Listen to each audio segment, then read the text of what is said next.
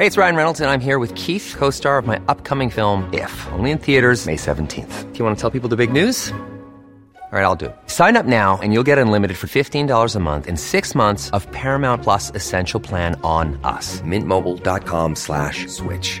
Upfront payment of $45 equivalent to $15 per month. Unlimited over 40 gigabytes per month. Face lower speeds. Videos at 480p. Active Mint customers by 531.24 get six months of Paramount Plus Essential Plan. Auto renews after six months. Offer ends May 31st, 2024. Separate Paramount Plus registration required. Terms and conditions apply if rated PG. Hiring for your small business? If you're not looking for professionals on LinkedIn, you're looking in the wrong place. That's like looking for your car keys in a fish tank.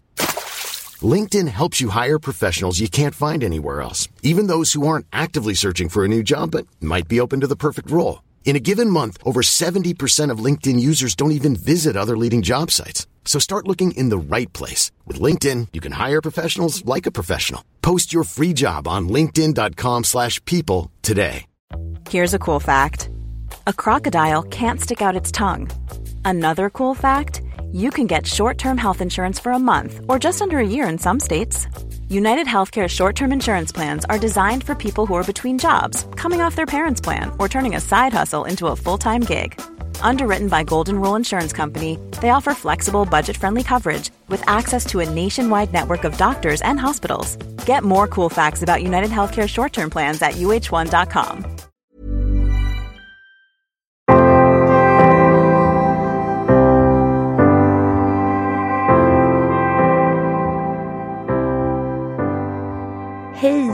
och välkomna till Bröllopstankar. En podcast för dig som går i bröllopstankar, som ska gifta dig eller som bara älskar bröllop i stort.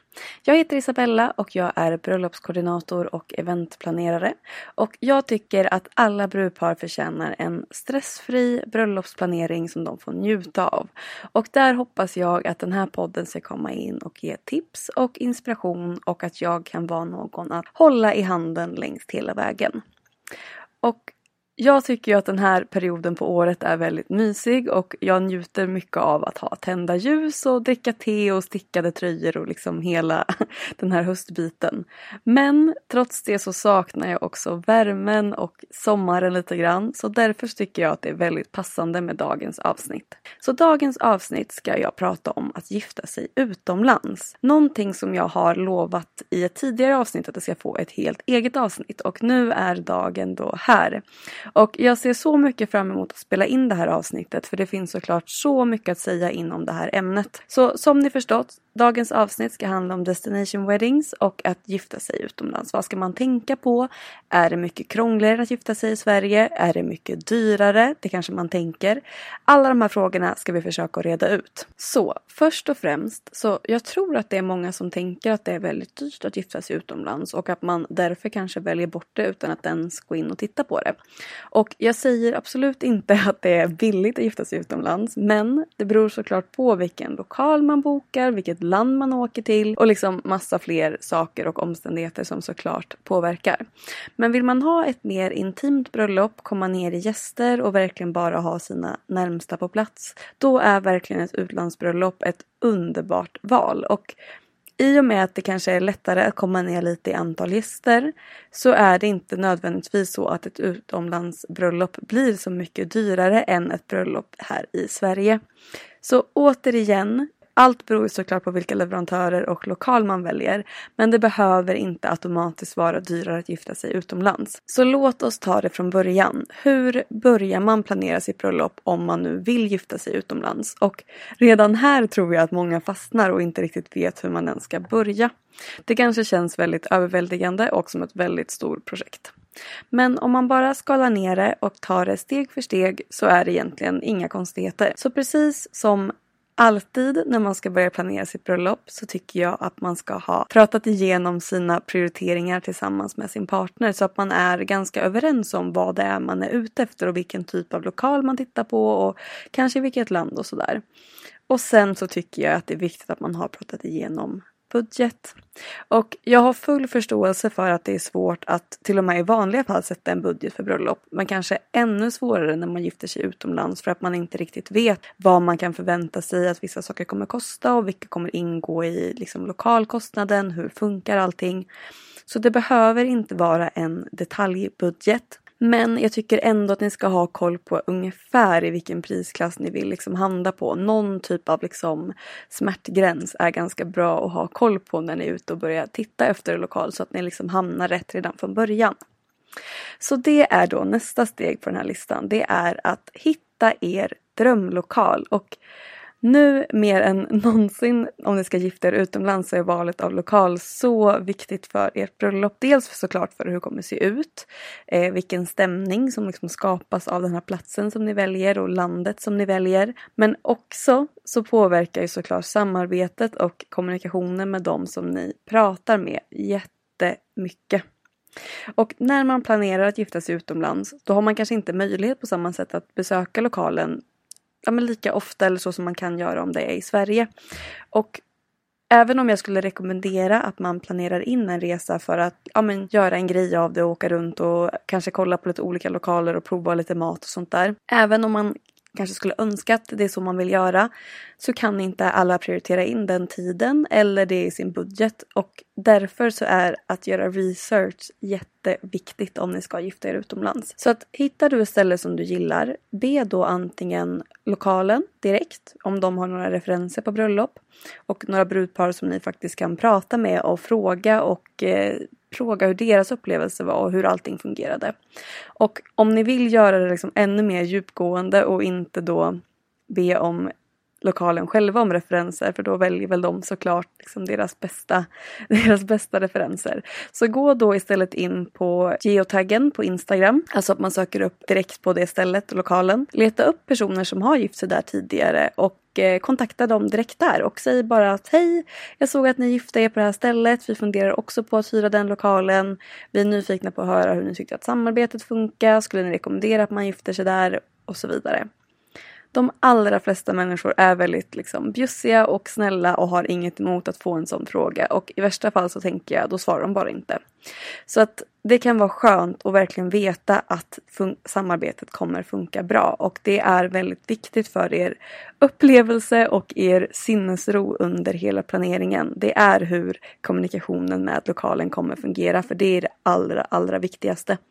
Också för att många lokaler liksom sköter andra leverantörer förutom bara själva lokalen. Ni kommer ju behöva planera allting på distans och om man känner att man inte får bra återkoppling eller får vänta väldigt länge på att få svar eller att man kanske inte ens får svar på sina frågor utan man kanske får väldigt så här flummiga svar då kan det vara värt att hitta ett ställe som är enklare att samarbeta med. Hur fint stället än må vara. För att om det är för krångligt och om det är för jobbigt så kan det bara skapa mer stress än vad det kanske blir bra. Eller så tar man hjälp av en koordinator och det kan ju då vara väldigt skönt att få släppa den biten till någon som ni känner att de har kontrollen över situationen. Ni behöver inte gå in och undra allt för mycket utan någon annan kommer lösa det åt er. Och en sak som jag skulle vilja säga här när vi pratar om koordinator det är att många lokaler har i deras beskrivning att det står att ah, men det ingår en koordinator från dem och det ingår en eh, wedding day planner eller något sånt där kan det stå. Och jag vill bara förtydliga här att det är inte samma sak riktigt som när ni själva bokar en egen koordinator. Utan den personen har ofta hand om liksom själva bokningen av lokalen och kanske är ja, med kontaktpersonen från deras sida, kanske pratar med köket, liksom har koll på deras upplägg och sköter deras liksom standardsaker.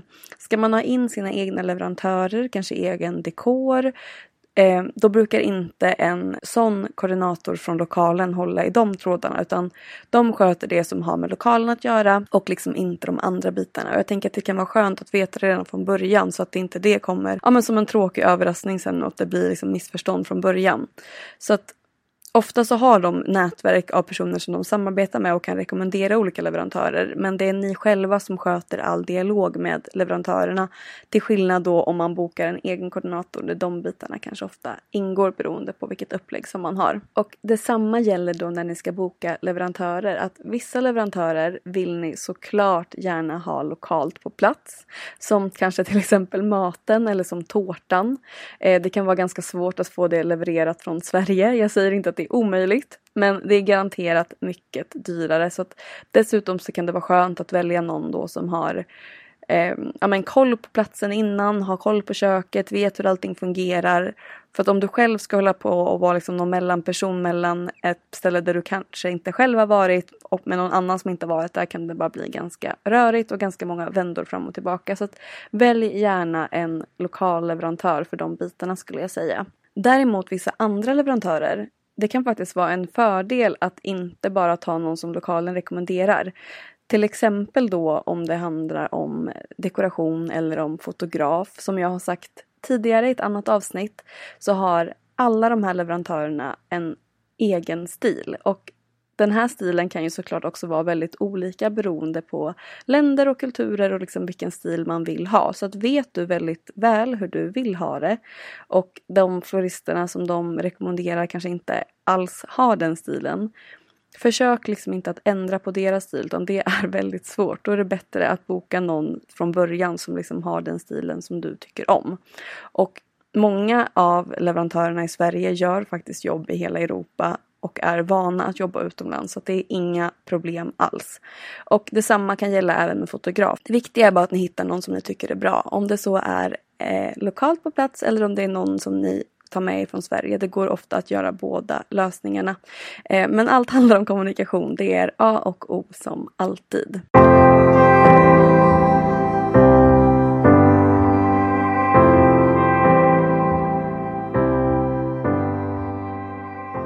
Och nu har vi börjat prata om hur man börjar planera sitt bröllop utomlands. Men vi började i den änden med hur man hittar en lokal och kanske lite mer så här festbiten kring bröllopet. Men det som många tycker är det svåra och kanske lite mer krångliga biten, det är faktiskt ceremonin. Och det är lite lustigt eftersom att det är någonting som man kanske knappt tänker på när man ska gifta sig i Sverige. Det är i alla fall en ganska liten del i själva planeringen.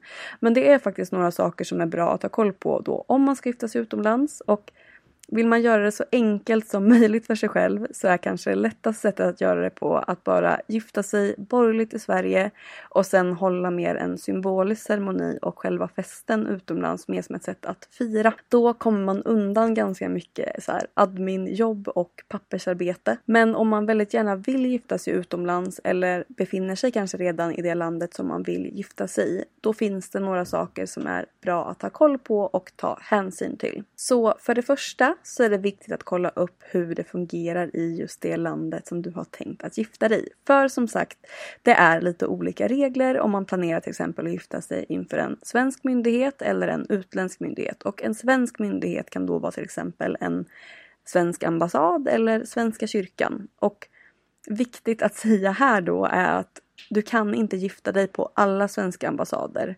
Så att återigen kolla upp hur det fungerar i det landet som du har tänkt att gifta dig i.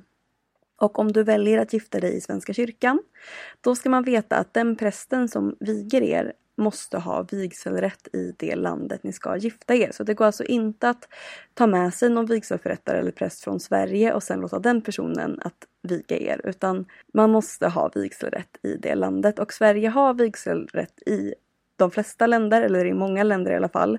Men där man inte har det så kan man alltså fortfarande gifta sig enligt det landets lagar. Så att ingenting är omöjligt, det är bara olika krångligt. Så att hur som helst, om ni ska vigas utomlands då kommer här en liten checklista på saker som ni behöver ha koll på och som ni behöver ha med er. Och nu blir det lite mer praktiskt här så jag hoppas att ni hänger med och jag ska försöka så förenkla så mycket som möjligt. Så det första som ni måste ha med er det är ett pass eller ett nationellt ID-kort. Och det är kanske inga konstigheter. Eh, speciellt eftersom att ni kanske ska flyga till er destination så är det här kanske någonting som de flesta har med sig tänker jag. Nummer två, det är ett äktenskapscertifikat, vilket är precis som det låter ett certifikat som visar att du har rätt att gifta dig. Alltså att du inte redan är gift, att du är myndig och så vidare. Så det här kan ni skriva ut från Skatteverket och det är bara en blankett som man fyller i. Och om både du och din partner då är svenska medborgare, ni båda två från Sverige, då behöver ni ha ett varsitt sånt här certifikat. Så att det behöver ni också ha med er. Nummer tre, om ni ska gifta er under svensk lag så måste ni ha med er er hindersprövning och intyg om vigsel. Och det här ansöker man också om på Skatteverket. Och nummer fyra, om ni ska ha en kyrklig vigsel så behöver ni en blankett för kyrklig vigsel och den beställer ni hos den församlingen som ni tillhör i Sverige. Och kom ihåg att det här är basic-sakerna. Det kan vara så att man behöver fler saker beroende på vilket land som ni gifter er i. Jag säger det återigen för att det är olika i olika länder. Så var noga med att kolla upp det här innan ni reser så att ni inte missar någonting. Det vore ju väldigt tråkigt. Efter allting, när allting är klart, då är ju bara det viktiga sen att efter vigseln så ska du visa ett intyg för Skatteverket att den här vigseln har ägt rum och att ni nu är gifta. Så då så behöver ni skicka in en vidimerad kopia på era vigselhandlingar och då om Skatteverket tycker att ah, men det här är giltigt, ni är gifta, då registreras det i folkbokföringen. Dam, dam, dam, nu är ni gifta. Så en vadimerad kopia det betyder alltså att en person som ska vara någon annan än du själv och din partner, till exempel ert vittne, ska intyga att eh, kopian stämmer överens med originalhandlingen. Så att till exempel så skriver bara personen att jag intygar att kopian stämmer överens med originalet. Och sen så ska personen skriva under sin namnteckning och sitt namnförtydligande och telefonnummer.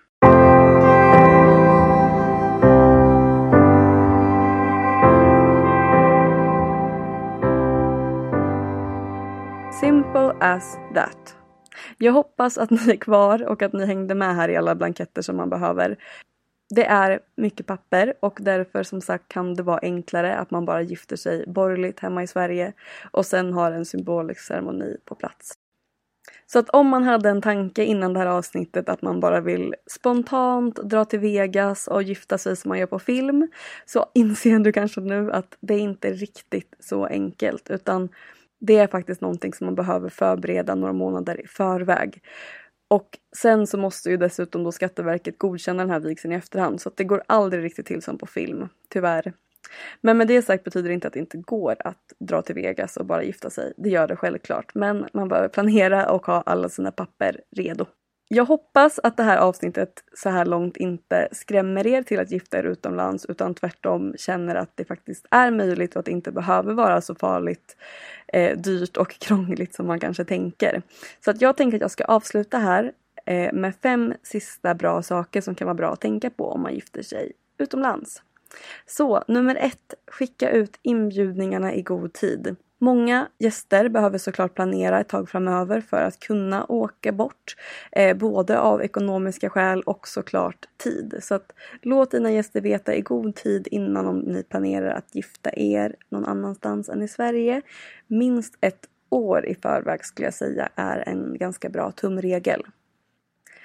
Nummer två, det är var tydliga med vad ni står för, alltså när det kommer till kostnader. De allra flesta har full förståelse för att de själva behöver boka ja, flyg och boende. Men var tydliga med vad ni bjuder på redan från början. Kanske så har den lokalen som ni väljer boende som gästerna kan checka in på. Gå ut med så mycket info som möjligt. Och om ni kommer ha aktiviteter under flera dagar, kanske om ni gifter er på lördagen men ändå ska ha någonting på fredagen eller på söndagen. Gå ut med det också från början då så att det blir enkelt att planera så tidigt som möjligt. Nummer tre, det är att fundera ett varv på hur ni vill göra med presenter. Och ett tips här kan ju vara att be gästerna att den saken att de kommer på ert bröllop är deras gåva. För som sagt, det kostar ju kanske en hel del att åka, flyga, boende i några dagar. Och alla kanske inte har möjlighet till det. Men en annan sak som kan vara ett, liksom ett lyxproblem men som också kan vara värt att tänka på det är att om ni får massa presenter från era gäster så ska ju det här också med hem igen. Det ska få plats i bagaget och ja, det, det ska tillbaka. Så att om ni inte önskar gåvor, var tydlig med det redan från början. Och som sagt, ett tips kan vara att, att de kommer på ert bröllop är deras present till er. Nummer fyra det är att tänk på att meddela gästerna om det är så att de behöver något särskilt inresetillstånd innan de reser till ert bröllop. Till exempel då om man ska gifta sig i USA så behöver man ansöka om ett ESTA för att resa in i landet. Det vore tråkigt om er mamma eller farmor eller någon annan missar att ansöka om det här så att de inte kan komma. Och till sist punkt nummer fem. Eh, det här är en punkt som såklart alltid är bra att tänka på. Eh, och det är att ha en bröllopsförsäkring. Det kan täcka om bröllopet blir inställt, kanske på grund av sjukdom eller om det händer någonting med lokalen eller det mesta egentligen. Men som sagt, det kan vara bra att kolla på en försäkring. Och speciellt om man gifter sig utomlands eftersom att det finns alltid lite mer risk att ja, saker kan hända, så är livet. Och det var allt för dagens avsnitt. Jag hoppas att vi får se många fler destination weddings nu när förhoppningsvis världen öppnar upp sig igen. Och som jag sa innan, jag hoppas att ni känner er peppade på att gifta er utomlands efter det här avsnittet och inte tycker att det känns alltför läskigt. Och jag vet att det är mycket prat om liksom alla papper och blanketter som man behöver men det går ju också att gå runt det där genom att bara gifta sig borgerligt i Sverige först. Och jag tycker verkligen att ni ska fundera på om ni vill gifta er utomlands för att man får dels en minne för livet och man får en liksom längre bröllopsdag i och med att man åker en hel helg. Man får väldigt intimt med sina gäster.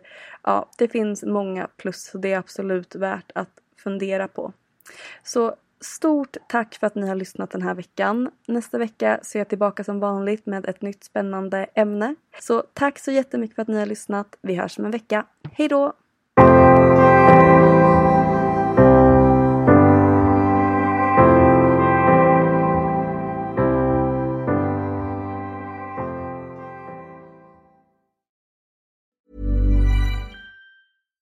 Hi, I'm Daniel, founder of Pretty Litter. Cats and cat owners deserve better than any old fashioned litter. That's why I teamed up with scientists and veterinarians to create Pretty Litter. Its innovative crystal formula has superior odor control and weighs up to 80% less than clay litter. Pretty Litter even monitors health by changing colors to help detect early signs of potential illness. It's the world's smartest kitty litter.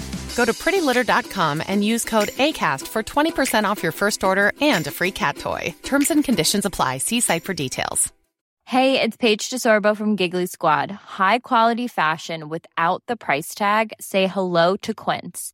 I'm snagging high end essentials like cozy cashmere sweaters, sleek leather jackets, fine jewelry, and so much more. With Quince being 50 to 80% less than similar brands. And they partner with factories that prioritize safe, ethical, and responsible manufacturing. I love that. Luxury quality within reach. Go to quince.com slash style to get free shipping and 365 day returns on your next order.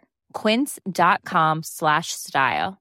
Imagine the softest sheets you've ever felt. Now imagine them getting even softer over time. That's what you'll feel with Bowl and Branch's organic cotton sheets. In a recent customer survey, 96% replied that Bowl and Branch sheets get softer with every wash. Start getting your best night's sleep in these sheets that get softer and softer for years to come. Try their sheets with a 30-night guarantee. Plus, get 15% off your first order at bowlandbranch.com. Code BUTTERY. Exclusions apply. See site for details.